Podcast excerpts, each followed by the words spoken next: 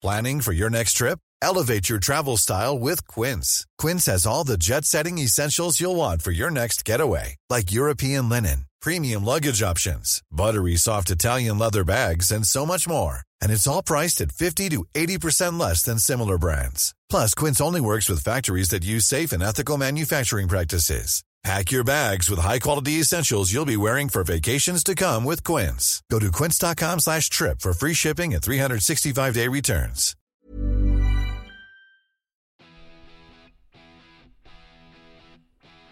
Hey everyone, welcome to another episode of Warrior U. If you're anything like me, then you see yourself as a life's work. I see myself as a project that can be changed, tweaked, and developed through motivation and education. I'm in the pursuit of simply being better than yesterday. If you do think like that, then this podcast is for you. Righto, let's dive in and see who we have as a guest today.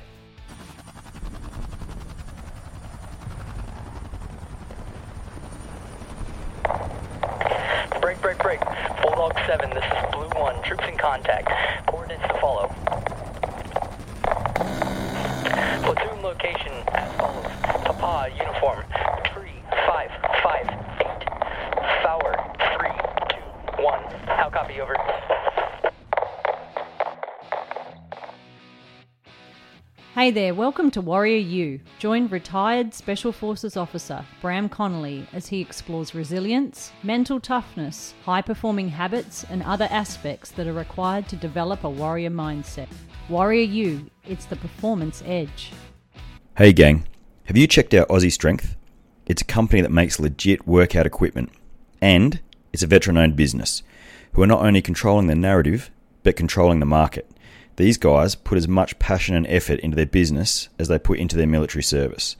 They have rigs, bumper plates, in fact, thousands of things on their website for all you fitness fanatics. If you're considering fitting out a home gym or a large scale industrial type gym, then they've got everything you need. And you just have to check out their website. It's amazing. I'm not joking. I approached these guys to do an advert for them. Truly. I was that impressed by their company. Check out the website. And if you use the code WARRIOR10, that's WARRIOR10, you'll get 10% off your purchase. That's Aussie Strength.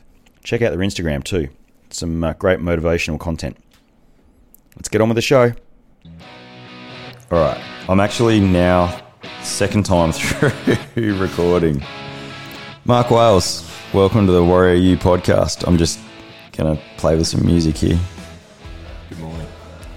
Um, second bite at the cherry, mate, because we were six Thanks. minutes. Warm up. We were six minutes in, then I realised that you've got to hit record. really funny story I was telling. Um, yeah, I don't reckon you'll even remember it. And you know what? This button, if you have a look at this button on this thing, it's the biggest button on the goddamn board. A, yeah, it's like a nuclear launch button. Yeah, like do not not put that button on, Bram. Um, righto, straight off the bat, what's the most exciting thing that you ever did in SASR Take Two? Best thing I ever did was the the it was called Op Ramp Two. It was the planned evacuation of Australians from Lebanon in 2008. uh, Leb, uh, Hezbollah had taken the city over. They're a designated terrorist organisation by a lot of Western forces, but um, they'd taken most of the city over. Um, they weren't sure what was going to happen. They were fighting with the government, and there was a lot of concern for the thousands and thousands of Aussies that were there. So they sent us over there and said, start planning, start assisting for with the evacuation. And no one had any real idea of what was going to happen or what I should do. So it was kind of left up to me, and that was a, a really fun thing to do in a major city in the Middle East. It was it was cool. Was that your? I mean, obviously that was probably one of the most exotic places you've ever been. but was that the first thing you did as a as an officer in the military or in SAS? Um, no, first thing I did operationally in SAS was um, it was actually the protective security detachment. So the bodyguard work we were doing in Afghanistan and Iraq. That was that was the early jobs that we had going in there, and then we had a couple of Timor deployments actually, like Timor. I think it was my third and oh yeah, Emmerich. yeah, Yeah. sec- Vaguely not Emirates was something else. It was my second and third deployments to East Timor. Once to help Xanana Gusmao, and the third one was the Reinado job. Oh yes, mate. Sixteen years in the army, six in SASR. What compelled you to join the ADF? I mentioned this before. I was talking about being a kid in Perth and being in Japanese class and What school? Leeming High School. Grew up south of the river, um, and Most people in Perth will get that. Yeah, But yeah. If you're not in Perth, there's a, that's a thing. how would you? Yeah, how would you say it? North of the river's like around the city. Yeah. Yep. Um, south river it was a little bit rougher back then, I think. So it wasn't a private school, was it? mate? no. and when No. did you find out you hadn't? When we, when did you find out that you were the only guy that had been not been to a private school when you were in Oh, ADFA? I think when I was at I couldn't figure it out, but on the first day or two, I noticed I was the only guy not wearing a suit and tie. I had like my dad's like business shirt on, and um, everyone else was like tidy and jackets and awesome knots. And I figured out this whole the whole private school thing later, yeah, right. which was cool. But no, I was I was proud to be from from Leeming. That's where I grew up. Yeah, And, um, when I was there, I saw all these pictures of the Iranian embassy siege that my mates showed me, and it was all these soldiers clad in black in the streets of London, storming this building in 1980, trying to rescue all these hostages um, that had been taken by these terrorists. So when I saw it, I'm sure you've seen the pictures. It's it's it's pretty pretty cool and pretty out in the open. Um, I thought that's it. That's what I want to do in life. So high school, you knew you well, you thought to yourself, I'm going to go to SAS. Yeah, from about grade nine, I think it was 1990. Why didn't you just rock up down to the barracks there and say, "Hey, here I am"? Well, funny story because I actually applied for work experience Yeah. at SAS, and one of my teachers was like, "You can't really do that. No one's kind of been down there before Yeah. for work experience." But I applied, and we called the barracks up because they had a, a phone line back then you could call, and somehow wrangled my way onto the base and did Oh my god! work experience Yeah. down at the gym with Shane Saltmarsh. Oh my god! was- Jesus, that just made my whole body tingle. it would just come off Just had a nervous response to that. It was just Shane Saltmarsh was a physical training instructor, and he'd just come off his stint on TV as a gladiator. Oh god! And uh, he made me do every PT session every day when I was, uh, you know, Yeah. 13 or 14 years old. But I loved it. It was great. he he walked onto the bus on my selection on the first day, and and, I, and that broke me. That was it. That was my that was my last day, pretty much, as I recall. Well, it wasn't quite, but it was. It might as well have been. He's Um, very good at that. Yeah, we had a guy when on my first year on team because um, back then all all the key appointments were held by SAS operators, and um, one of the sergeants had a giant uh, painting in his office of the Sentinel, um, which is which was actually of him, I think. Oh, sweet. now I think of it, so you probably know who I'm talking about. Yeah, I remember I remember something similar to that from the Iranian embassy siege, um, and also I remember the term uh, when the rollerball starts, it can't be stopped, and I think that's one of the that and the Falklands were- were the main reasons that I wanted to, to join the army back in the day, and then and then obviously Gulf War that was all over TV, wasn't it? Um, so people want to hear about our selection experiences, in particular how we got through selection. And my story is a little bit different than your story because, and we'll go about mine in a, in a moment. But for yourself, first of all, you know, how did you get into SAS selection? Like, what was the process, and then how did you get your way through it? How did you how did you survive it? Yeah. So I remember the biggest step in that entire process was kind of committing mentally to doing it because you knew when you started there was going to be a whole bunch of hoops you had to jump through. Um, the chances of getting through weren't high. There was chance of injury are high. So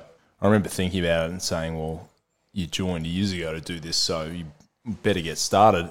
so I started the training. Um, I think it was like a three month training course you did at home. Shane Saltmarsh designed that one. Um, and then there was a pre-selection kind of vetting process, which took a couple of days. That was just series of tests and checks and couple of forced marches. It wasn't anything too serious. So with the with with Salty's program, did you did you stick to that like religiously do that? Not, I didn't stick to it religiously. So I did. I, I made sure I did the things that I wasn't great at. So some of the endurance stuff, some of the running stuff, which I hate. I made sure I did that. If it was, if there were other things like heavy weights or something like that, I didn't want to do. Uh, I, I would skip that. But for the most part, I kind of stuck to it about eighty percent, I think. Um, and I where I gave a bit of slack off, it was where I was. I felt I had strength. Um, and one thing I didn't realize when I was starting that that it would only be the physical part is is only a small part of it. Like there's a threshold level you got to get to, and then after that, the playing field is level, and it's just how much you you want to. Firstly, how much you want to be there. Secondly, can you do it without getting injured? Um, and so that did that initial vetting course. I don't even know if they still do that. Um, and then once I'd passed that, they gave me the date for the selection course. I knew it was going to be three weeks. I think we had to keep clear, and that was it. Got-. What- got what year was that? That was 2004. 2004. Yep. Okay. Yeah, they yeah, up until recently they were still doing the special forces entry test previous to that, which Yep. was like a 24 hours or 36 hours or something Right. like that. Yeah, which I think helps because it saves a lot of airfares. Yeah, it would save a lot of cost, right? Do you recall? I mean, I talked to Nick Caldwell about this, and he he doesn't remember some of the selection. Like he just, you know, like we do a thing on commando selection called demarcation, which is about four days of deprivation, and and you do something similar, which I think is Happy Wanderer would be similar, would it? Yep. I can only speak to kind of the broad phases that I saw. I'm, I'm guessing there's still something similar to this, but um, the first week was generally the a conditioning phase. We did a bunch of physical tests, and a lot of the time, those tests would be indicators of whether you would be able to survive the training that was involved in SAS. So it'd be force marches, pack runs, you know, claustrophobia testing, all these different small tests and some quite big that would test if you're either your endurance or your um, physical capacity or your mental capacity. And that was designed to kind of weed people out early. So a lot of the people that hadn't prepared would kind of fall out in that first week. Second week was an endurance phase called Happy Wanderer. And that was uh, solo kind of force march navigation over long distances, over big hills. Um, and I think that's a fairly well known phase. And then the final phase was a kind of teamwork phase where you're under heavy sleep and food deprivation and you're expected to be able to lead and, and execute under those conditions 24 7. And so that's really designed to push you and see what you're like in a team. And that's where you, that's that's the bit I think that Nick was saying that you can't remember much of. It's just no, like you're like a zombie. like a robot. Yep, and some of it's like a repressed memory. Like I remember going back in I think 2008 as an instructor on the course and watching it a second time. I was just horrible. I was Yeah. just like, so you, you can relate to it, and you're watching it going, "There's no way I could do that now." Yeah. But I remember bits and pieces that I'd forgotten. Yeah. It was just horrible. Yeah, I, But- I was the OC of selection in 2007. So I, I um, set up and ran both the SASR and commando selections for that year. And I couldn't believe the planning that went into it from both units, actually, and, and Special Forces Training Centre back then, um, and the scientific approach that they take. Yeah. And the Board of Studies, like, there's a lot of. There's a lot of top end businesses around the world that their HR reps should go and watch that Oh, board of studies. It's extreme, and I think it's incredible. One thing that struck me, even when I was going through it, was I'm- I was like, I'd been seen by so many different people. I said, "This is going to be a fair process," because I've literally, Yeah. literally had 20 people look at me during the course of this selection um, phase. Yeah, and audio. Yeah, it's, good doing stuff in a cafe though. Like I was, ta- my mate. Um, yeah, you know, uh, I don't know if you know Merrick Watts or not, but he's a he's a, he's a friend of mine, and, and he gave me a heap of advice on on how to run a um, podcast. And one of the things he said to me is like, mate, no matter what you do, do not ever do it in a cafe because you've got clinking and stuff like that, and it's really distracting. You know what, Merrick? Anyway, you're right. We do things differently. with selection, my, my final sort of like selection question. Did you did anyone come up to you in the unit, you know, like a year later or something like that and go, Oh yeah, man, I remember seeing you on selection. You're like, I had no idea that you ever saw me. Yeah, I think a couple of times people come over and say hello or introduce themselves, and I felt like I hadn't seen them before, but they'd been on selection. But I think there was this unwritten kind of rule that you don't really talk about someone's time on selection because everyone recognises you're actually worst in a lot of ways. Um, so once you're through, people kind of don't refer back to that period of you being in the unit. They just see it as that rite of passage, and, and Yeah. once you're through, they don't talk about it. Yeah, see, my so my experience was kind of different. You know, for those that, that want to know about it, but and not not SASR selection because that's you know I make no you know secret of the fact that I stuffed that up, and that's fine because you live and learn. You you move on and do other things. But with commando selection, we we had our whole company because we were the first commandos to go through the modern day um, selection process for for the commando unit, and as a as a corporal, you know, of a, of a heap of guys, suddenly the whole spotlight's on you, focuses on you, and when you're a leader, you have a lot more to give. I also find that when people around me are failing for some reason, that sort of like I don't know if you get this as well, but it props me up when I see people start to bloody you know drop around me, it just just drives me harder. Yeah, you have to step up, right? And one thing about this whole selection process is it looks daunting because it is hard to get through. The numbers of people that pass aren't high, but someone has to do it. And I, I think when I passed, I was probably a line and call. I was probably like borderline, like this guy, we could go either way with him. We'll give him a chance. You don't actually have to be the best person out on the field. You've just got to finish the damn thing, and your chances all of a sudden skyrocket to about 70%. So Yep. there's something in that. I think sometimes you just got to just got to see if you can finish. Be there at the end. Yep. One of the selection wing staff used to say to me, "It's hundred percent guaranteed that if you don't apply, you won't pass." exactly. which is a fair call. So, just quickly, because of the, the whole theme of the podcasts that I do is is about being better than, than you were yesterday, um, mental resilience and mental toughness. Do you think mental resilience or mental toughness is something you're either born with, or do you think that you can train for it, or do you think did you have to train for it for SAS selection, or do you think it's something that you just found, dug deep, and found? Yep. So I think, and I'm just thinking back to some of the things I've read about this as well, because I know there's a lot of literature on it, and some from actually University Pennsylvania around resilience and grit. Um, but I think a lot of it can be taught. I know some of it's innate. For me, I think it was always making sure you have the basics down. So diet, exercise, sleep is a big one because that kind of sets your foundation for resilience, and that's why they take that away from you when you're on selection to see what how you respond when you're not at your best. So for me, that's always been a big part of it. And then the final bit is how do you frame failure? Like, is that something you see as a complete setback, or is that something you can use as an opportunity um, to grow? Because if you if you are constantly unsettled by failure, it's it's not going to be great for you when you're in special ops because you're failing constantly. Every day you're doing something wrong. So I think that mindset's a really big part of it. I like that. The whole be comfortable.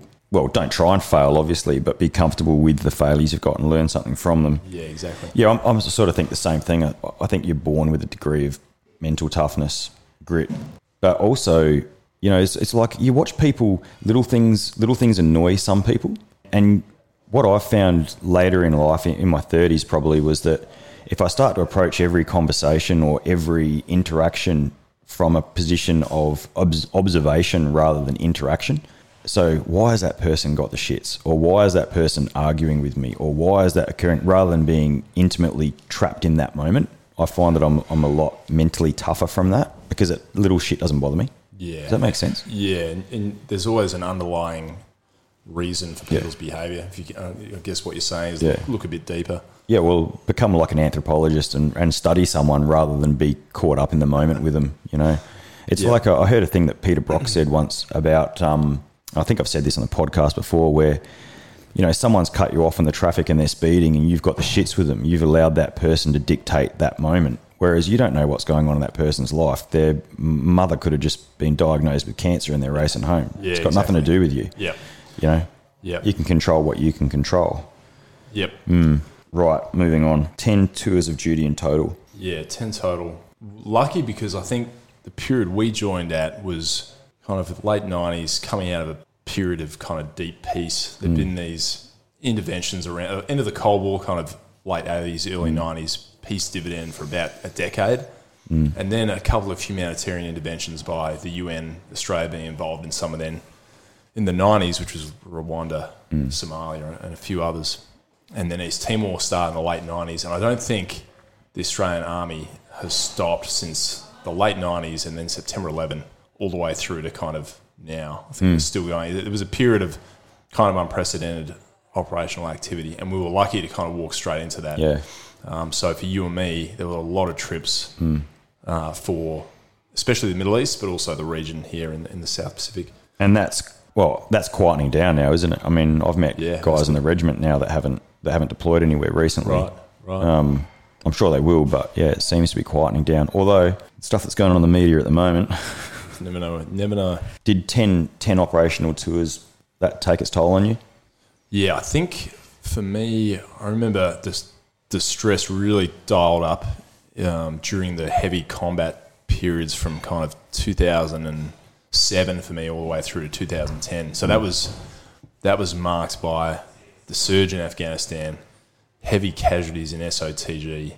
Um, my first tour of duty as a true commander in Afghanistan was, was pretty solid. It was hard. We mm. lost Matthew Locke. He was shot and killed in mm. um, a battle in the Chora Valley, and a few others were wounded in an IED strike. So that was like a very heavy mm. introduction to ops.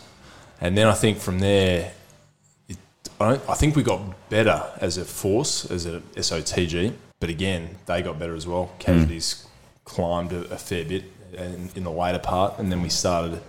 There were the green on blue attacks as well. So I think that whole period was hard. It took a huge toll on me. I had to, after my first trip, I came home and was basically I basically disconnected myself from my entire family.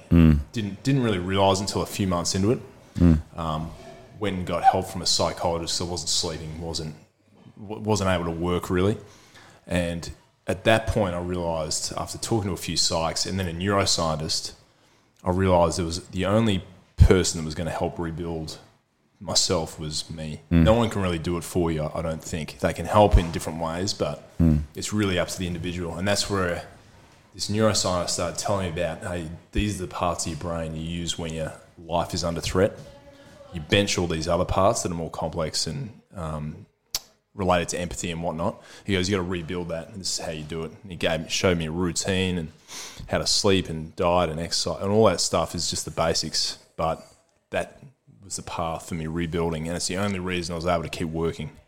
And and w- w- was that um, official diagnosis of PTSD? Yeah, PTSD, depression. Yeah. Um, after my first tour, um, and I wasn't surprised. I only told, I only told close friends and family just so they knew. Didn't really tell anyone at work too broadly. Just my boss and a few of my immediate mates. And part of that was you didn't want to. I didn't want that stigma attached to me, and you wanted to keep working. You didn't want to be sidelined and say, "Well, that guy needs time off." You wanted to still be in the mix. So it's kind of tough. I think I'm sure it's better now, but back then I definitely didn't want to say anything about it. And you were so what are you six two, Six three. six three, and hundred and what? Oh, I feel a little bit heavy now, about 110. Right. You're a big unit. You're one of the biggest dudes I've you know had the pleasure of spending time with. And when when I heard that that you you know were suffering in that way, I was like, what the fuck? Like, Yeah, because yeah. you're the Yep. ultimate SAS bloody operator, right? And Yep. then you hear that, but it made me. Yeah, I guess I, I had some, and I've told people this before, like that survivor's guilt. Why haven't I got PTSD? Yep. you know, um, because you know, arguably I've seen shit, done shit, but it just affects people differently, and, Yep. and it's made me realize how just how different we all are. you Yeah, know? exactly. yeah, and and also, I- you know, I'd spent a lot of time with you on different courses and other things over the years before, well, during and before. Um, I saw you in 2010. I remember seeing you then and going, "Gee, what's up with Walesy?" It's like, why wasn't he talking to me, the prick? you know, we're in the mess one day. and I'm like, "Hey, man, how you doing?" You're like, "Yeah, whatever, dude." And like, just getting back to your coffee. I was like, "What the fuck?" Rude bastard. Yeah, Yeah, But, it was- you know, it made it made such sense to me later. you Yeah, know. I think there's a bit of you know, a bit of social isolation. I definitely put myself through, and it's hard because when you, you I, I could, I knew something was wrong, and always worried if I mm. had taken any casualties in my own team, I mm. knew I would respond to it badly because I, mm. I just had that feeling. I knew it would be very, very hard. And then on my first trip, it happened, and then. Um, it's it's small compared to what a family has to go through when they lose something, but it still affects your life quite a lot. So for me, it was a long road to kind of repairing myself, and the habits I learned to rebuild myself and come good again are the habits I still use today mm. in business because that's what kind of keeps me ahead of ahead of things. Yeah, and we when I got back from my last tour, I went s- straight from a you know platoon commander and then promoted to major, and then and then taking out big units out, outside the wire to working in the international engagement cell Yeah. in Bungendore by myself. and it was the worst, worse than death. the worst possible, the worst possible thing to do to a guy. You Yeah. know, the worst posting possible. Out, you know, and I, I guess I never really forgave everyone, a- like almost the CO, you know, the careers managers, because they don't think about that shit. You know, it's like you've just done, and I was tired, man. You just Yeah. and I've just done. 10 months and, and eight months of that was almost solid fighting and then and then and here I am oh and then I went straight on grade two Yeah, for major. just to top like, off. You know, and so we're talking about Camarians and and I'm like, what the fuck are you people talking about? um, anyway, whatever. Yeah, Um, yeah, so I don't think we give too much thought to it. And and I think it's really good for someone like yourself to say, you know, I had some issues and I've rebuilt myself and here I am because Yeah. you know, and, and it wasn't that you were just tired. Like a lot of us are just tired, but you know, it really weighed on you heavily and you and you you know, not only did you flourish from it. I mean, Dan Pronk talks about that traumatic growth. Yeah. You know, which which I know he didn't coin that, but he, he talks about it a lot and he's Mm. Yeah, he's on he's definitely on we should talk about that more, you know. Yeah, because um, it's like those experiences are like rocket fuel. If you mishandle them, they can kill you. But if you um, use it for growth later on, it can really propel you along. So I think he's he's nailed that. Yeah. Well, so just back to we'll get on to Wharton in a sec, but just back to SAS. Um, you were you a landy, watery? I was a land. Hiring for your small business? If you're not looking for professionals on LinkedIn, you're looking in the wrong place. That's like looking for your car keys in a fish tank. LinkedIn helps you hire professionals you can't find anywhere else, even those who aren't actively searching for a new job but might be open to the perfect role. In a given month, over 70% of LinkedIn users don't even visit other leading job sites. So start looking in the right place. With LinkedIn, you can hire professionals like a professional. Post your free job on linkedin.com slash people today. Ops Yeah. guy. Did you love it? Um, it's funny. I really wanted to be in water because I grew up on the coast, love water, um, not mechanical at all. So I had to struggle through that. But um, got to do the motorbike course, which is great. It has the highest injury rate in ADF, I think. So that was it was fun. It was fun doing all those courses. I really really loved it. And long range vehicle patrols. Yeah, it's they never felt that long range because you're always kind of you're driving from one thing to the next and, and setting up and moving to a target. So it just felt like another Yeah. mode of moving around. Really, it wasn't anything too technical. My mate uh, Mike Glover. I don't know if you know Mike Glover in the states at all. Yeah, yeah. he's doing a solo trip from one end of the states to the to the top of the continent Yep. in his um, Ta- Tacoma. Is that how you say it? That Toyota thing. Yep. completely unsupported, taking only carrying the fuel on the vehicle. Wow. Re- yeah, taking uh, solar panels to charge everything and and eating whatever he can hunt on the way, just to show that he can do it. Because he used to do that in, in the ODA days. wow. right? Good on him. So yeah, it's going to be interesting. Watch this space. Yeah. Yeah. So Wharton, what I want to know about. Well, first of all, why Wharton? I mean, obviously it's prestigious, but why an Ivy League school Yep. out of Australia rather than Yeah. This this came up when I was a kid. I wanted to go to the US to play American football. I like thought I could go over and make a career out of it. My parents didn't take me seriously, so they didn't send me. Um, and then years later, when I was in the military, I remember visiting New York City and just being captivated by kind of the US and how big and exciting things are there. Um, on the last tour I did, I was thinking about a career switch because we'd we'd been working hard for years, and I was thinking this could be a good good a time as any to to build a whole new career because the alternative was a lot of time in Canberra, which didn't excite me. Yeah, so I started. I read a book that was about Harvard Business School and about a guy, a journalist that went through there for, for two years. And I thought the full time MBA in the US looks like a great way to transition. You get two years of study. Um, when you get out, your opportunities are, are outstanding. But then when I did my homework about how to actually get in, it's another kind of selection process. There's standardized tests you got to meet. There's all these essays you got to do, interviews, and only then do you get this maybe 10% chance of getting into one of these schools. So um, I thought I definitely want to do it. Uh, I applied for Harvard, Stanford, Wharton, which were the top kind of three, I guess, in the US. Why do I get the feeling that this is just another challenge? Like there's a selection process. Exactly. So I'm going to put myself through this. Yeah, it was it, it was funny because in some ways I'm more proud of this than I am of the SAS because I'm the SAS I wanted to do that my whole life. This I kind of I had to kind of move quickly, and I really from start to finish it was about a two year process where I had to look really closely at how to get in, and then start practicing for it. And I I was at Duntroon as an instructor by this point, and I would come home every night and work for about three or four hours just at my desk trying to figure out the best approach to get in. But the one thing was this standardized test that I had to try and get, and I had to sit it four times. I had to take the bus from Canberra to Sydney to sit it. I had to overnight there. But surely you were getting better each time. Yeah, you would, you would think that. I wrote this down. I, I got, I think I got better for the first two. The third one, I went backwards, and I was like, "Oh my god, what am I doing? Maybe I'm just not right for this."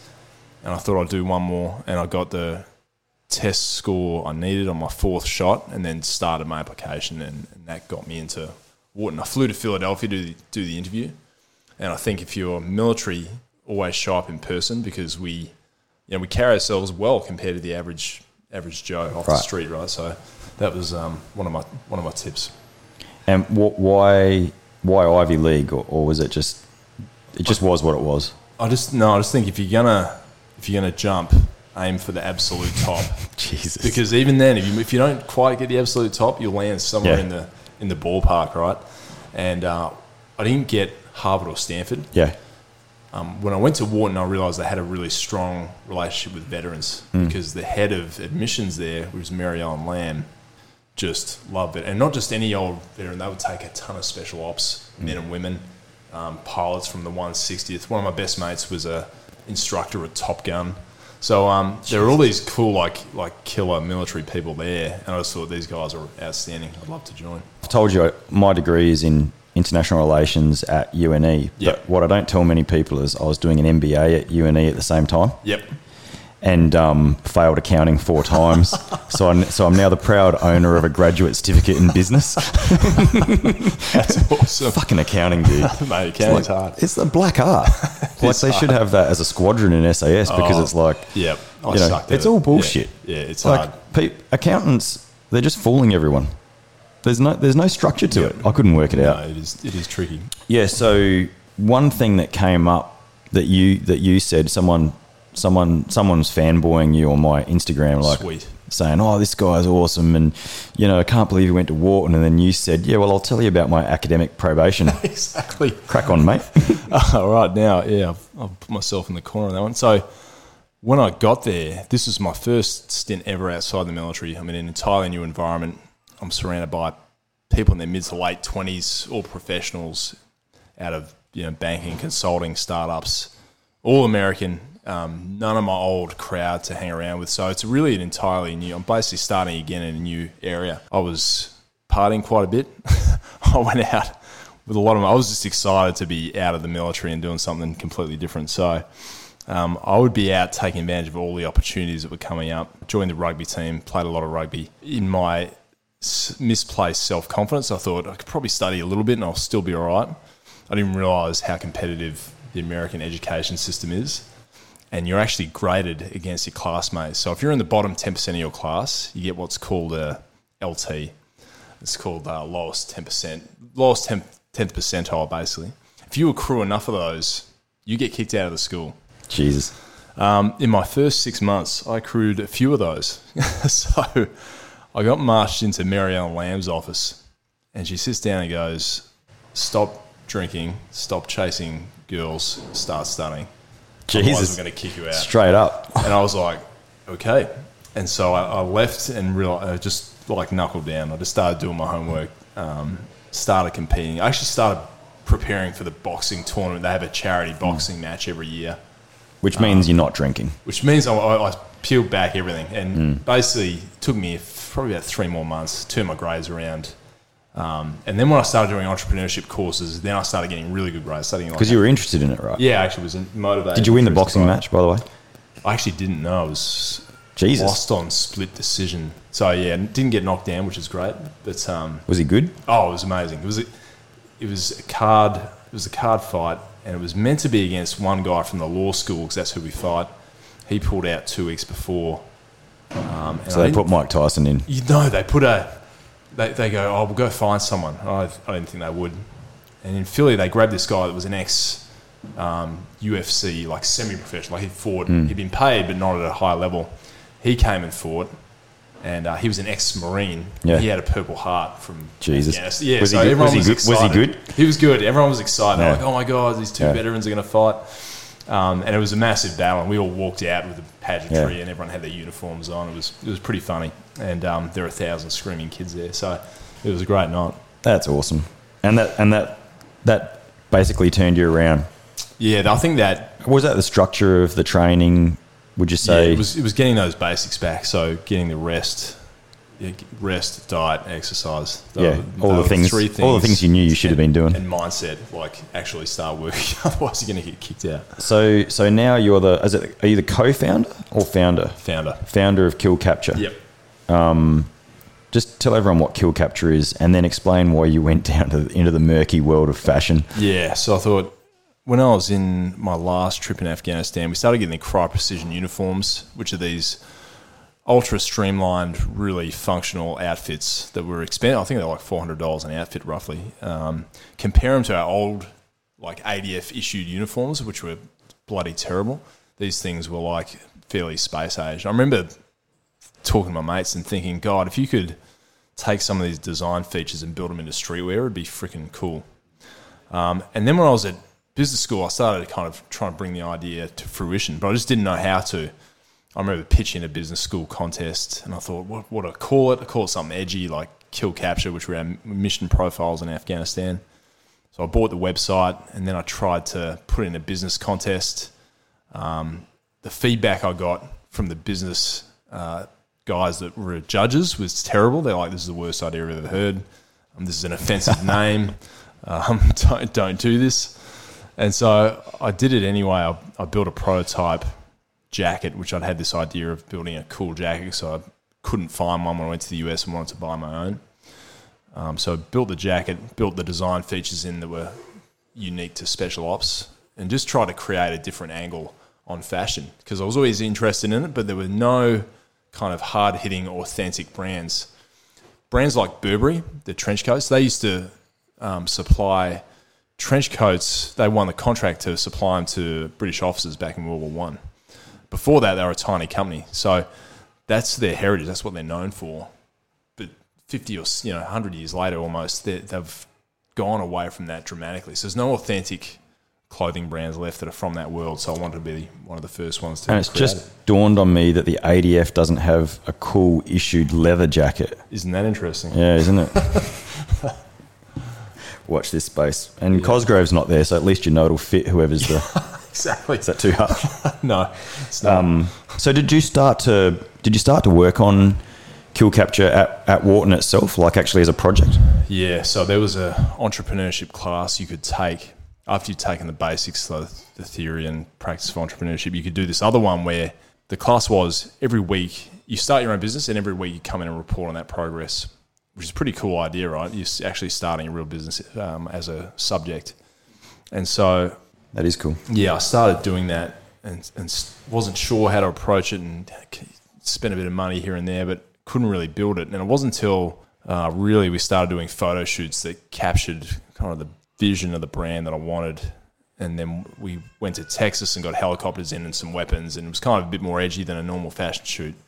Um, later on, we took the weapons out because it's just a bit too controversial. But um, we did get Mad Dog, who is the outgoing US Secretary of Defense. He came to a fashion shoot. Yeah, I've seen the photos of General Mattis wearing Yeah. the. Yeah, that was cool. So we we managed to get him before he when he was out of CENTCOM. He was CENTCOM commander, basically CENTCOM.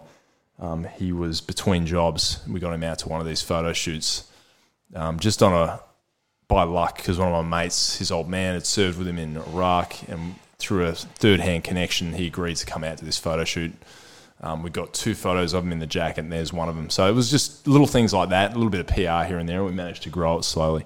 Some girl just walked past the window then, and I'm like, "Oh, I know her. I've seen her on Survivor." And then I realised it's your wife. Probably got the, probably got the bub.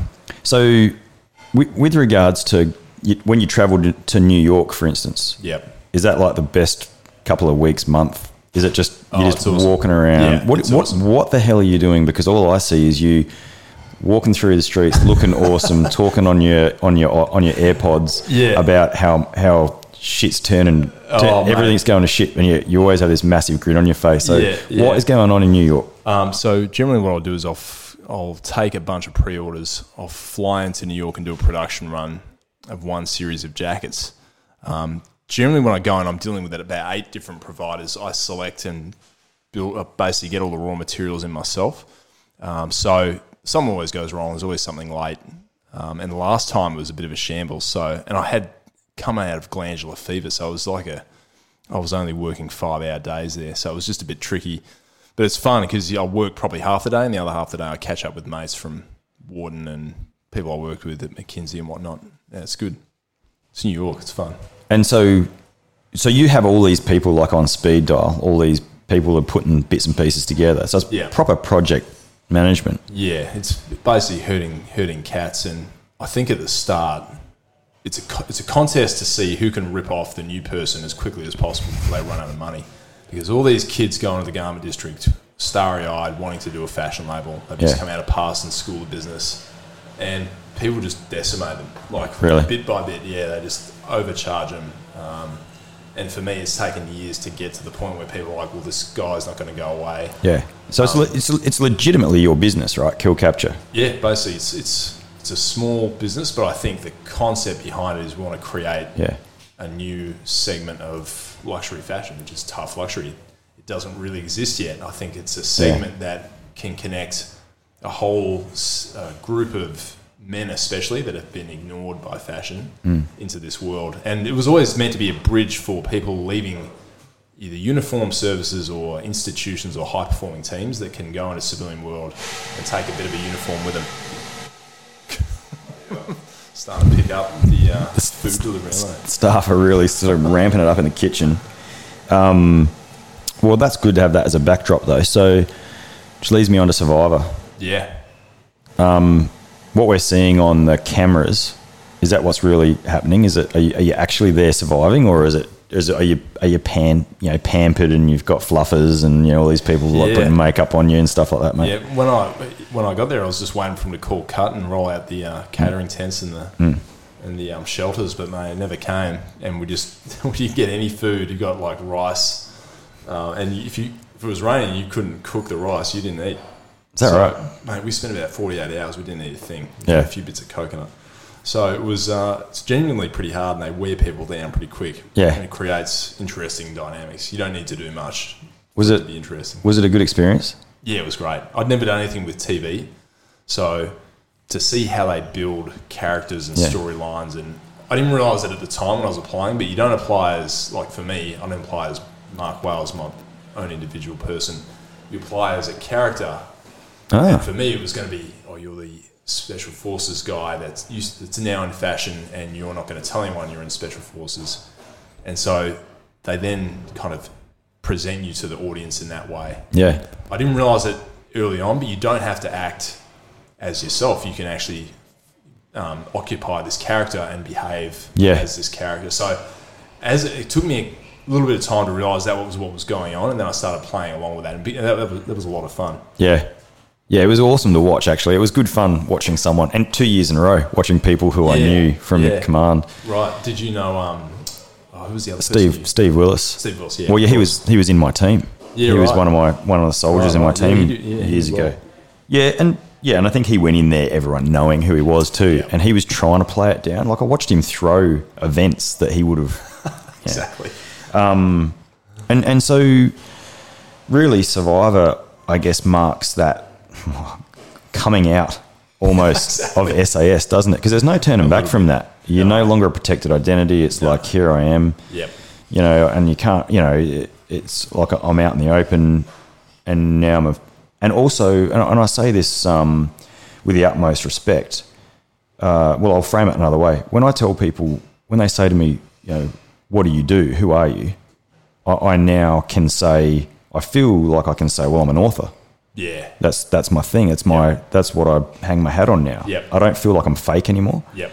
And I wonder, is it the same for you? Like after the Survivor, you say, "Well, you know, I own a fashion label. Yeah. I'm a that's my that's my thing." Yeah, I think psychologically it's it's hard to step out of um, the norms and the culture of the world that you were once a part of and you love more than anything you're probably proud of that heritage that you've got. For me, I knew I was burning my boats, kind of figuratively speaking, when I started along the Kill Kapture line. So I'm like, this is promoting my background as a special ops guy. There yeah, and you're me, you you're like, part of the part of it. yeah And I think when I was putting those photos up, I remember being in a cold sweat, going, "This is like, there's no turning back from this." And once they're on the net, that's it. You're um, you're out. And so, I think as I went along and I started to separate myself from that world, I felt a lot more freedom. And I'm still really proud of that, but I'm also proud of having kind of moved on and gone to a new world. And Survivor again was another another step in that process. Yeah, and you're comfortable with that now, with like putting those photos out there, and Very from a I'm- I'm business actually- perspective. Yeah, and I'm glad. I don't think they hmm. like. I don't think they're the best thing in the world, but it's for me. It's a great way to step into a new field completely and Yeah. kind of not worry, not think about turning back. It's it's kind of liberating. um, as well as a lot of young people listening to this who who would want to join SF or just who are in the military listening to this. What advice would you have for not only them, but there would also be people from I assume SASR and commandos listening to this now, listening to two old majors who've become moderately successful outside of the military. What advice would you have for those guys in the future? I'd say when you're in the military, go as far as you can, whether it's in you know, the unit you want to join or your rank or whatnot, and run as hard as you can for as long as you can, and then stop and leave before you become part of the furniture and you don't have anything fresh to offer. Then turn your attention to some other field that you really love, and it's you find it motivating because that's where you you're able to deliver something great, and you won't become jaded. Um, and I think there's a whole bunch of rules, unwritten rules that govern people once they leave the military. And it's silly because you don't actually belong to them anymore. As long as you're not revealing secrets that can, you know, harm people or whatnot, um, you don't have to follow any of those rules. And there are a lot of unwritten rules. Like go away quietly, get on with your life, um, don't be in the public eye. Like, and I don't believe you should necessarily subscribe to that. If you want to do something different, write a book, hmm. go on, do something on TV, go and do it. Like that's it's it's up to you to think of something great you're excited about and hmm. work hard on that. So I think go as hard as you can in the military, and when you decide you want to leave, it's take a lot of time to transition because it is a, a tricky process if you just cut the cord and jump. Um, and then once you're out, do what hmm. you love. Yeah, I had a conversation with Mark Donaldson about this a while back, and just told him I was copping a little bit of stick from some people with regards to you know writing military fiction, and um, and he said, yeah, well, they're still in the military and they don't they don't understand what it's like to be a civilian and have to fight for your food, Yeah, yeah. You, you have to. something along those lines. He's bloody, Yeah, he's right. You're right. You have to sing for your supper, right? And if you're one of my rules, That's your child out there yelling. is Harry's um, voicing his protest. if you're creating something you're getting criticism at the same time, it's a pretty good indicator you're doing something that's Hmm. probably good. Because um, people, some people try and shut that down. I, same thing with Kill Kapture. I cop flack for that. And initially I was thrown by it, and later on I was like, actually, this is a good thing. Yeah, I couldn't, I didn't realize how many people there are that just like reading military fiction, You're right. and I mean, and and who better to write it than someone that's actually done Who's it? done it? Yep. Yeah, same with same with your jackets. I mean, I, I own one of your jackets, fully paid for, I might add. exactly. Um, we've got to support each other. Um, but yeah, who better to make you know tough modern fashion than a guy who's had to wear bloody crappy clothes and Yeah. and, and fight in the. I was I was a little bit um, disappointed though, Mark. I've got to say that you didn't capture the uh, that essence of you know when you're lying behind a, a wall, and then you get an RPG or a whole heap of rounds smashing above you, and then all that. I'm not sure what you would call it, what the what the actual official name is, but whatever that dust is that's so fine that gets between your collar and your the sweat on your neck, that you couldn't capture that in your jacket. Oh, it's special. No, it's. I've introduced the fur collar to clean it. Yeah. Mate. It's it's designed for that. So Um, whereabouts can people find out more about uh, Kill Kapture as a brand, or you as a person, or you know what the uh, the leadership stuff that you do as well? Yep. So, um, Kill Kapture, we've got a site set up at www.killkapture.com. And that's Um, K's. Capture with a K. Uh, and so that's the website, and then we're on Instagram and, and Facebook as well. Um, the other stuff I do with speaking is done through a bureau, and that's just related to talking about um, resilience and leadership based on stuff I learned in the military and then still apply today in business because I think those patterns are unique to any human competition, no matter what field it is. So I do that through ICMI, which is, is a speaking bureau. That's awesome. Yeah. Cool. Mark Wales, Major Mark Wales. Thank you. Thank you very much.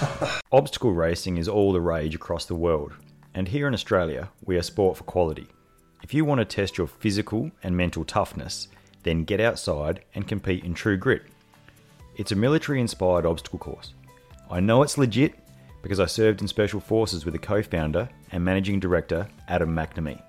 And to celebrate our bromance, the good dudes at True Grit have created a discount code for listeners of this podcast. Use the code WarriorU2019, that's WarriorU2019, for 10% off every one of the 2019 events. And hopefully, I'll see you there wearing one of my Warrior U t shirts. Catch you, gang. Bye. Hey everyone, it's Bram Connolly here, retired Special Forces operator and officer with over 20 years in the Australian Army. Just before we launch into today's show, I want to tell you a little bit about the Warrior U program that forms the basis of the Warrior U website. The program has been designed to help anyone aspiring to join the Australian Defence Force.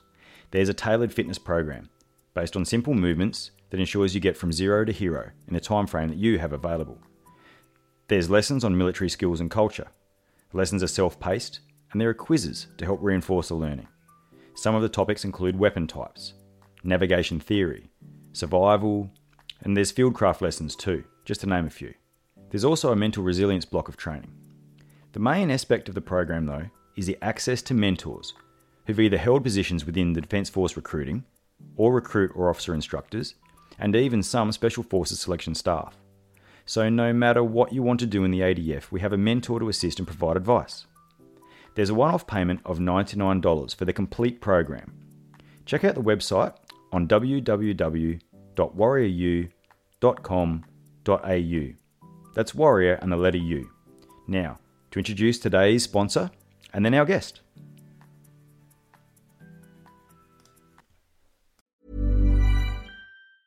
Mm-hmm. Imagine the softest sheets you've ever felt. Now imagine them getting even softer over time. That's what you'll feel with Boll and Branch's organic cotton sheets. In a recent customer survey, 96% replied that Bowl and Branch sheets get softer with every wash. Start getting your best night's sleep in these sheets that get softer and softer for years to come. Try their sheets with a 30-night guarantee. Plus, get 15% off your first order at bollandbranch.com. Code BUTTERY. Exclusions apply. See site for details.